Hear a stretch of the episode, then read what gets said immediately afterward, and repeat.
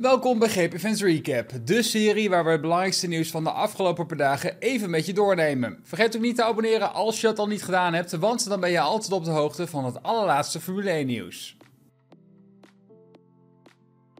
Max Verstappen kende geen geweldig weekend in Baku en zag teamgenoot Sergio Perez met de zegens naar huis gaan.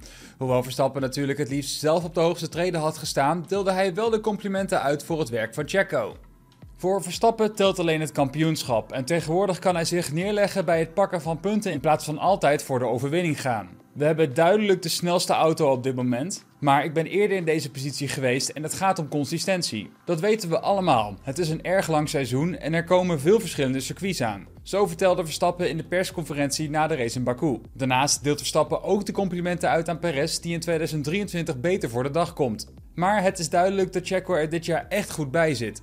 Hij heeft echt goed gepresteerd en dat is geweldig om te zien. Hij voelt zich steeds zekerder in de auto en ook voor het team. We genieten er echt van. En dat is ook heel belangrijk. Je moet erkennen en ook waarderen wanneer iemand een geweldige job heeft gedaan. En dat is precies wat er vandaag gebeurde. En we zullen de rest van het seizoen blijven vechten, maar dat is normaal. Dat doen we al ons hele leven. De grote man achter het ontwerp van de Red Bull wagens, Adrian Newey, is akkoord gegaan met een contractverlenging bij Red Bull Racing. Het contract van de Brit liep tot het einde van 2023 en hoewel de concurrentie niet heeft stilgezeten, kiest Newey voor een langer verblijf bij Red Bull. Over de details van de verlenging is op dit moment nog niets bekend, maar het zou gaan om een meerjarige deal. De FIA heeft aangegeven dat de procedure rondom de laatste ronde van de race opnieuw wordt bekeken. Dit gaat gebeuren naar aanleiding van de situatie rondom de late pitstop van Esteban Ocon in Baku. Ocon begon de race vanuit de pitstraat en zou vervolgens de hele race op harde banden rijden. Dit hield hij tot de slotfase van de race vol, maar om aan de regels van de race te voldoen, moest hij nog een pitstop maken om naar de medium of de softband te gaan.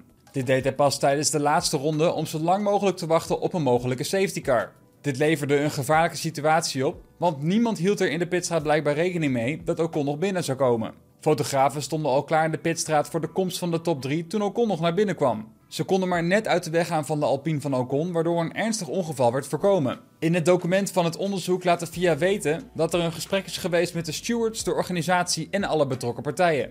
We hebben benadrukt dat een veilig en ordelijk verloop van het evenement van het allergrootste belang moet zijn. Dit werd ook erkend door de FIA. We hebben de procedures in detail doorgenomen met de FIA en geëist dat zij onmiddellijk stappen ondernemen om de procedures aan te passen. Het autosportorgaan heeft aangegeven dat er opnieuw gekeken gaat worden naar de procedure. Mercedes-teambaas Toto Wolff vermoedt dat het wijzigen van de reglementen de enige manier is om Red Bull Racing te stoppen. Maar volgens de Oostenrijker is dat niet de juiste oplossing. Mercedes introduceert in Imola het eerste grote updatepakket voor de W14, maar volgens Wolff moet men geen wonderen verwachten.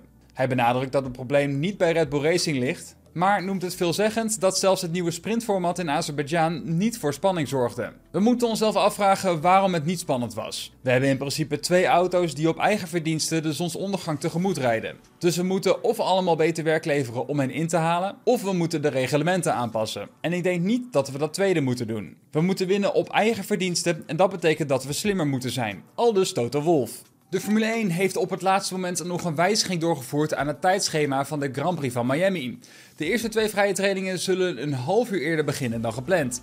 Op vrijdag zal de eerste vrije training van start gaan om 8 uur in plaats van half 9 in de avond en de tweede vrije training start om half 12 in plaats van 12 uur. De tijden van de derde vrije training, kwalificatie en de Grand Prix op zondag blijven onveranderd. Die laatste training start zoals gewoonlijk op zaterdag om half 7 en om 10 uur start de kwalificatie. De race op zondag start om half 10 in de avond. Waarom vrije training 1 en vrije training 2 zijn verplaatst, heeft de FIA nog niet bekendgemaakt.